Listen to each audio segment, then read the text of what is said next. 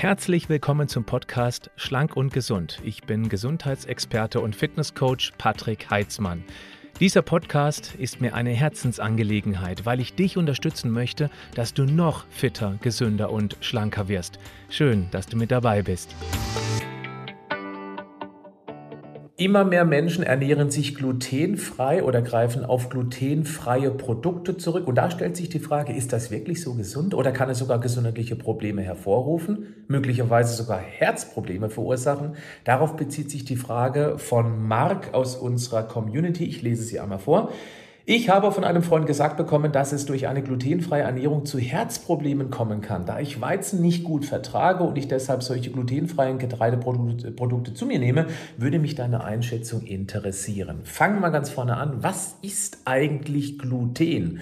Gluten ist ein Klebeeiweiß, das in Getreideprodukten wie zum Beispiel Weizen, Roggen, Dinkel, also letztendlich hochkonzentriert in Mehlprodukten vorkommt. Mehl ist ja ein hochkonzentriertes Kohlenhydratpulver und da muss man wissen, dass die Getreidesorten von früher, Getreide gibt es geschätzt seit 8.000 bis 10.000 Jahren, da wurde das Getreide kultiviert, es wurden eben dann, es wurde Ackerbau begonnen und immer erfolgreicher, erfolgreicher durchgeführt.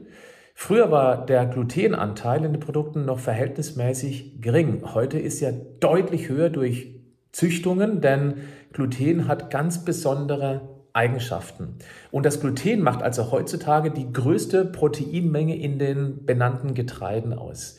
Die Eigenschaften und auch der Grund, warum es eben so hoch gezüchtet worden ist, es hat wahnsinnig gute Backeigenschaften, also gerade für Brot, Kuchen, Kekse, Pizzateig, für Nudeln und so weiter, weil es Wasser bindet, weil es geliert, weil es stabilisiert und weil es eben dadurch eine wahnsinnig tolle Konsistenz bekommt. Dann trägt es auch noch Aromastoffe, diesen ganz typischen Brotgeruch, den jeder kennt und vermutlich auch die allermeisten lieben. Ohne Gluten würde so ein Brot oder so ein Kuchen einfach zerbröseln und es hätte deutlich weniger Geschmack. Und die Industrie profitiert auch von dem höheren Glutenanteil durch eben äh, maschinenoptimierteres Backen. Das heißt, die Produkte werden einfach sehr gleichmäßig, sehr hübsch und sehr lecker, sodass wir eben umso mehr davon essen wollen. Gut für die Industrie, schlecht für uns, wenn es eben dann zu viel wird. Jetzt aber zum eigentlichen Thema, was denn Gluten im Organismus anstellen kann. Da muss man ein bisschen differenzieren. Zum einen gibt es die Autoimmunerkrankung Zöliakie, die mittlerweile, so schätzt man zumindest, eine von 250 Personen betrifft, ist also gar nicht mal so selten. Früher ging man noch von 1 zu 1000 aus. Und häufig sind da erbliche äh, Faktoren letztendlich mit ausschlaggebend. Und Zöliakie ist tatsächlich eine sehr gefährliche Krankheit, wenn man sie nicht rechtzeitig entdeckt. Denn Zöliakie ist eine Entzündung der Darmzotten, also eine Autoimmunreaktion gegen körpereigenes Gewebe. Die Darmzotten, die negrieren, die sterben ab. Und das ist deshalb so schlimm, weil Darmzotten die Nährstoffe aus dem Essen aus, aufnehmen. Und wenn man eben dann dass die Zöliakie nicht rechtzeitig erkennt, dann kann es zu einer deutlichen Mangelversorgung an Nährstoffen kommen. Und das hat natürlich dann verschiedene Auswirkungen. Ähm, typische Signale für Zöliakie sind sehr starke Bauchschmerzen, vor allem eben nach Konsum von Getreideprodukten, dann auch chronischer Durchfall, natürlich auch Nährstoffmangel und wenn man das als Kind nicht rechtzeitig diagnostiziert bekommt, dann kann das natürlich auch zu Wachstumsstörungen aufgrund des Nährstoffmangels führen. Später können leider auch Darmtumore entstehen. Leider kann eben auch Zöliakie, ich meine, wenn es so offensichtlich ist, dass der Körper sich gegen Getreideprodukte wehrt, dann könnte man auf die Idee kommen, das einmal gezielt untersuchen zu lassen. Es ist leider nicht immer so deutlich, denn manchmal läuft das Ganze auch ohne die ganz typischen, gerade eben genannten Symptome ab. Und dann merkt, merkt man das sehr spät und dann gibt es eine sehr späte Diagnose, wenn eben schon einiges von diesen Darmzotten kaputt gegangen ist. Also bitte das immer im Hinterkopf behalten, den Körper sehr genau beobachten. Wenn man das Gefühl hat, okay, ich esse Getreideprodukte und danach passiert irgendwas im Körper, was sich nicht gut anfühlt, auch wenn mir das so gut schmeckt, ich sollte das mal ein bisschen näher beobachten. Auf der anderen Seite gibt es die Weizenallergie, die Unverträglichkeit letztendlich. Das ist eine übertriebene Reaktion des Immunsystems auf Weizen beziehungsweise eben auf Bestandteile des Weizens, wie zum Beispiel das Gluten. Und das merkt man beispielsweise auch sehr häufig an der Haut, am Hautbild. Wenn die Haut schlecht ist, dann ist das immer ein Zeichen, dass auch im Körper irgendetwas nicht richtig läuft. Also nicht immer, aber in den allermeisten Fällen. Der Darm ist praktisch das Quatsch. Die Haut ist das Abbild auch des Darms. Läuft im Darm was schief, merken wir es häufig auch an der Haut. Oder auch an den oberen Atemwege. Irgendwas ist da permanent, das fühlt sich einfach nicht richtig an bei den oberen Atemwege. Auch das kann eben dann sein. Was wäre hier eine Therapie? Das gilt generell, also bei äh, Zöliakie und auch bei Unverträglichkeiten. Ja, eine weizenfreie oder noch besser eine getreidefreie Ernährung. Ich erwähne immer wieder den Weizen, ähm, allen vorangestellt, weil der Weizen am allermeisten auf den maximalen Glutengehalt, auf den optimierten Glutengehalt hochgezüchtet ist. Nicht optimiert für uns Menschen, sondern für die Industrie, für den Verkauf. Deswegen ist Weizen immer ganz weit vorne mit dabei. Es ist auch mit Sicherheit ähm, das am meisten verwendete Getreide überhaupt. Ja, jetzt ist so, dass ähm, Symptome bei einer Allergie etwas anders aussehen als eben bei einer Zöliakie, nämlich zum Beispiel Kopfschmerzen. Das heißt, wenn du sehr häufig unter Kopfschmerzen leiden solltest, dann könnte das ein Anzeichen dafür sein, dass du eben irgendwie auf Getreideprodukte reagierst. Auch Übelkeit kann vorkommen, Verdauungsbeschwerden, vor allem eben auch dann bald nach dem Getreideverzehr. Müdigkeit. Ja, warum immer wieder Müdigkeit? Müdigkeit taucht eigentlich so mit bei allen Herausforderungen gesundheitlicher Art auf, weil Du musst dir Folgendes vorstellen, dein Organismus braucht Energie. Energie ist ATP, Adenosintriphosphat. Das ist die Währung unseres Körpers. Damit wird alles bezahlt. Damit wird Körperwärme produziert, damit werden die Organe betrieben, Muskelarbeit findet statt, auch Denken findet mit ATP statt. Und wenn der Körper eine gesundheitliche Herausforderung hat, dann ist er damit maximal beschäftigt. Das Immunsystem ist in Hab-8-Stellung und deswegen muss eben sehr viel Energie in die Behebung dieser gesundheitlichen Probleme investiert werden. Damit bleibt aber vor allem auch weniger fürs Gehirn übrig, für das kognitive Denken. Wir fahren praktisch mental runter, spüren diese Müdigkeit, weil der Körper intern jetzt praktisch dieses ATP braucht, um ein Problem zu bekämpfen. Deswegen tauchen bei allen möglichen gesundlichen Problemen auch immer wieder dieses Müdigkeit als typisches Symptom auf. Wenn du das Gefühl hast, dass du eigentlich ganz gut schläfst, vielleicht sogar einen Schlaftracker verwendest, der dir eigentlich sagt, nee, ich habe genug Schlaf, ich habe auch genügend Tief- und sogenannte REM-Schlafphasen und trotzdem bin ich nicht wirklich fit, dann könnte es eben sein, dass dein Körper da irgendwo irgendwie mit irgendwas kämpft. Das mal so als vielleicht ähm, Kleiner Randnotiz, die ich aber durchaus sehr wichtig finde. Muskelschmerzen könnten ebenfalls auftauchen bei einer äh, Unverträglichkeit gegenüber von Getreideprodukten. Und was man dagegen tun kann, ist jetzt Folgendes. Der Darm ist ja das Zentrum der Gesundheit und es ist sehr gut, dem Darm Gutes zu tun. Ballaststoffe regelmäßig essen, wenn es eben dann geht, auch getreidefrei und das geht natürlich. Ich werde nachher auch dann Getreide-Alternativprodukte nennen. Dann fermentierte Produkte essen wir heutzutage viel zu wenig, sind aber echte Wunderwaffen für die Darmgesundung. Und ähm, natürlich sollte man eben auch potenzielle Reizstoffe rauslassen. Das sind mal die drei wichtigsten Punkte. Wenn du das hochkonzentriert machen möchtest, einmal für 30 Tage lang, dann empfehle ich dir eine Darmkur. Ich kann hier die Vita Moment Darmkur mit bestem Gewissen empfehlen. Eine Darmkur, die ich mitentwickelt habe, die hervorragend bei unserer Community angekommen ist. Und ähm, ja, die Leute die Darmkur häufig nicht nur einmal machen, weil es ihnen so gut tut. Ich verlinke das mal in die Show Notes zu diesem Podcast beziehungsweise in die Videobeschreibung. Da kannst du mal draufklicken, wenn dich das Thema interessiert. Da gibt es auch nochmal ein Info-Video von mir und da erkläre ich dir auch die Darmfunktion, den Darm, so wie du es vermutlich noch nie gehört hast wenn du mir nicht schon länger folgst, weil das spielt bei mir auch eine übergeordnete Rolle, die Darmgesundheit. Und diese drei Phasen Darmkur, die 30 Tage lang dauert, die berücksichtigt eben auch Pro- und Präbiotikas, aber eben auch eine sogenannte Eliminierungsdiät. So, da komme ich jetzt gleich drauf zu sprechen. Nämlich erstmal die Überschrift für den nächsten Part in diesem Thema heute hier. Wir müssen ja erstmal herausfinden, was habe ich da eigentlich? Ist es eine Glutenunverträglichkeit oder ist es eine Zöliakie?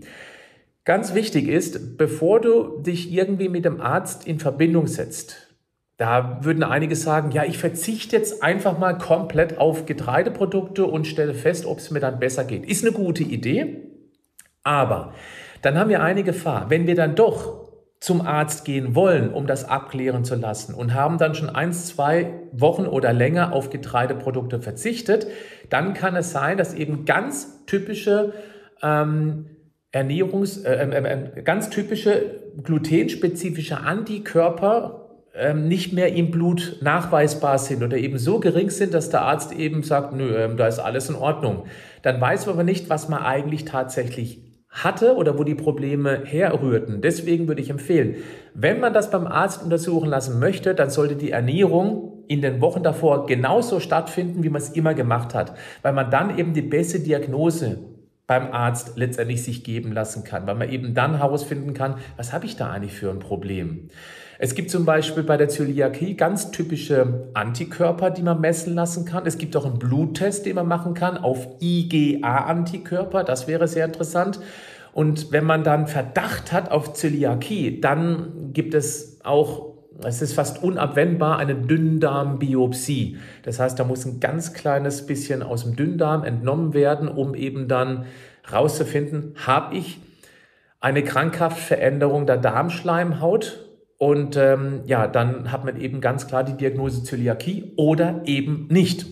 Aber wenn man das weiß, ja, dann kann man eben auch handeln. Wie sieht denn die Ernährung bei Zöliakie aus? Es ist so, dass man ein Leben lang auf Gluten verzichten muss. Und da gibt es natürlich wunderbare Alternativen, wie zum Beispiel Buchweizen, es gibt Hirse, es gibt Mais, es gibt Reis, was man verwenden kann, Amaranth. Quinoa, Mehl aus Reis, es gibt ähm, Kastanien, es gibt Kichererbsen, Linsen, Lupine. Dann haben wir Lupine, muss man ein bisschen aufpassen, hat auch ein relativ hohes allergenes Potenzial durch das viele Eiweiß, durch spezielle Eiweißverbindungen da drin. Dann Traubenkern, mit denen kann man arbeiten, mit Hanf, mit Nüssen, mit Mandeln und mit äh, Rapskernen. Das alles sind Möglichkeiten als Zöliakie, ähm, ja, äh, diagnostizierter sozusagen kann natürlich auch wunderbar für die sein, die generell eben empfindlich auf Getreideprodukte reagieren. Muss ja nicht nur Zöliakie betreffen.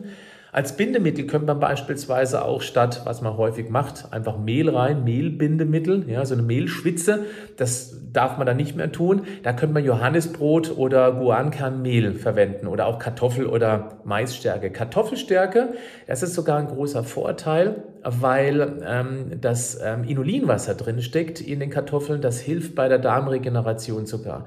Was du auch verwenden kannst, ist Chia- und Leinsamen oder auch pulverisierter Flohsamen. Der ganz große Vorteil von den allen gerade genannten Produkten ist, dass die Vitalstoffe und Ballaststoffe enthalten. Was du auch nehmen kannst, ist sowas wie Pektin oder Agar-Agar, Ahornsirup, Honig und Eier. Das wären auch glutenfreie Bindemittel. Also du siehst, es war eine ganze Batterie an Möglichkeiten. Und es ist ja häufig so, wenn man eben jahrzehntelang eher Getreideprodukte konsumiert hat, dann ist das so fest im Fix im Köpfchen drin, dass man denkt, wenn ich darauf verzichten muss, dann kann ich gar nichts mehr essen. Dabei gibt es links und rechts so viele Möglichkeiten, die auch für nicht Zöliakie-Patienten, für nicht Allergiker, die sich das Video hier aber wahrscheinlich eher weniger jetzt bis hierhin angeguckt haben, deutlich gesünder wäre als eben das ähm, der typischen Getreideprodukte. Also eine ganz klare Empfehlung. So, und es gibt natürlich jede Menge andere Nahrungsmittel, die völlig unberührt sind, egal ob Zöliakie oder eine Allergie, nämlich zum Beispiel die ganzen Eiweißprodukte, Obst, Gemüse, Nüsse und natürlich auch die guten Fette. Das sollte alles nach wie vor gegessen werden. Selbst mit einer brutalen Zöliakie hat man da keinerlei Schwierigkeiten, weil eben genau die gerade genannten Produkte völlig glutenfrei sind. So, jetzt kommen wir zu den positiven Effekten von glutenhaltigen Vollkornprodukten. Der Körper braucht, also vielleicht mal ganz wichtig vorangesetzt, der Körper braucht kein Gluten, weil du hast davon gehört, das ist ein Eiweiß, aber dieses Eiweiß ist völlig nutzlos für den Organismus. Nochmal, Gluten ist ein Eiweiß, aber dieses Eiweiß ist nutzlos. Ich betone das, weil ja immer mehr sogenannte Eiweißbrote am Markt zu finden sind, zu kaufen sind. Und mach bitte mal Folgendes, schau auf die Zutatenliste. Du wirst irgendwo an Stelle 1, 2, 3 der Zutatenliste Weizeneiweiß entdecken, mit ganz großer Wahrscheinlichkeit, vielleicht sogar direkt Gluten. Und Weizeneiweiß ist Gluten. Und diese Produkte, da muss ich auch sagen, selbst für Menschen, die Getreideprodukte ganz gut vertragen, mein Tipp wäre, ähm, nicht konsumieren. Ich rate davon ab, weil selbst wenn man eigentlich kein Problem mit Getreide hat, dieses Gluten ist nutzlos und es kann auch die Menschen langfristig reizen, das Immunsystem reizen, die bisher keine Probleme hatten.